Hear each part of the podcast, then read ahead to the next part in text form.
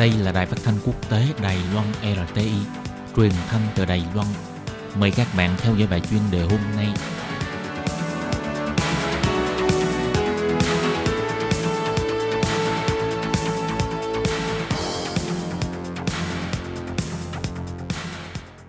Lê Phương thân chào các bạn, các bạn thân mến. Hoan nghênh các bạn theo dõi bài chuyên đề hôm nay qua bài viết Nhà ở xã hội và khẩu hiệu bầu cử.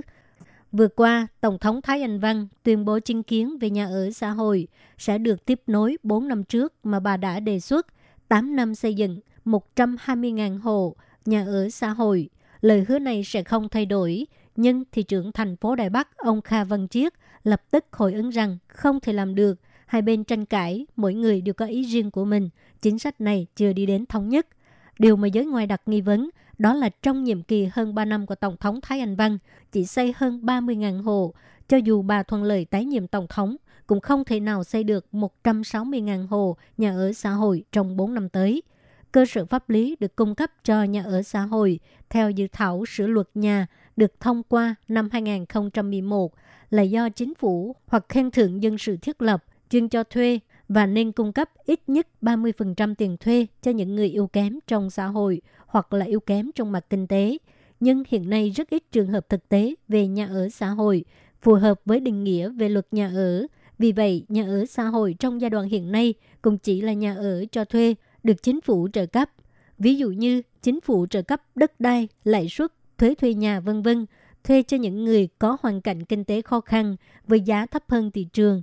Năm hai không một sáu, Tổng thống Thái Anh Văn đưa ra chính kiến tranh cử xây hai trăm nghìn hộ nhà ở xã hội. Vừa qua, Bộ trưởng Bộ Nội chính Tư Quốc Dũng nói rằng hiện nay đã có khoảng ba mươi nghìn hộ đang được sử dụng và đang được xây cất và sẽ có hàng ngàn hộ được xây trong năm nay.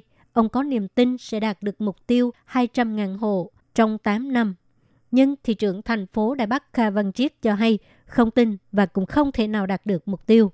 Bởi vì nhà ở xã hội là khó hơn dự kiến, thành phố Đài Bắc ngay cả hai mươi nghìn hộ cũng chưa có. Nếu thành phố Đài Bắc không làm được, thì chính sách toàn quốc nhất định sẽ không thực hiện được.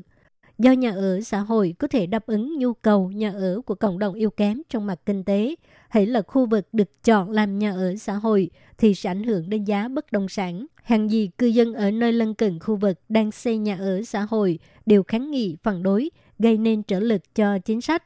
Bộ Nội chính biểu thị, chính phủ Trung ương đã chuẩn bị năm trăm sáu mươi lăm địa điểm với tổng diện tích ba trăm ba mươi ha để xây cất nhà ở xã hội, có thể xây trên một trăm hai mươi nghìn hộ.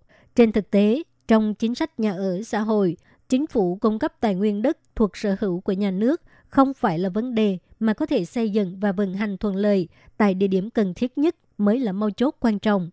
Chính phủ phát họa chính sách nhà ở xã hội, nhưng lúc thực hiện, chính quyền địa phương gặp rất nhiều khó khăn. Trung ương cũng nên cung cấp sự hỗ trợ và giải pháp chính sách hiệu quả, chứ không phải tranh cãi và đổ lỗi cho nhau. Ông Kha Văn Triết cho hay, điều lo sợ nhất trong việc xây nhà ở xã hội là duy trì chi phí, chứ không phải phí xây cất. Bộ Nội chính hồi ứng rằng, Trung ương đã tài trợ, hướng dẫn tư nhân tham gia nhà ở xã hội và quản lý thuê nhà ở xã hội. Nhưng chính phủ cung cấp ưu đãi không nhiều, quy định về việc cho thuê phức tạp, tư nhân tham gia rất ít. Đây là điều mà chính phủ Trung ương không chịu công khai. Mỗi lần đến bầu cử thì vấn đề xây nhà ở xã hội luôn được đề cập đến. Nhưng hiệu quả đẩy mạnh nhà ở xã hội ở Đài Loan thấp hơn các nước Mỹ, Nhật, Sinh và Hàn. Điều này cho thấy đây chỉ là chiêu bầu cử mà thôi. Thực sự chăm sóc đến người có hoàn cảnh kinh tế khó khăn chỉ là có Hàn. Như ông Kha Văn Triết đã nói, nhà ở xã hội là phải xây dựng chứ không phải chỉ nói mà thôi. Việc xây nhà ở xã hội thực sự là một thử thách lớn. Hy vọng Trung ương và chính quyền địa phương có thể cùng nhau hợp tác, đặt nhu cầu cư trú của nhóm người có kinh tế khó khăn lên trên hết, cùng gạt bỏ mọi trở ngại để chăm sóc những người có hoàn cảnh kinh tế khó khăn.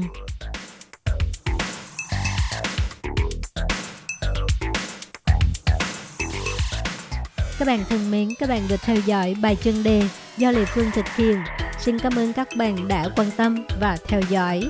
Lê Phương xin hẹn gặp lại các bạn vào tuần sau cũng trong giờ này.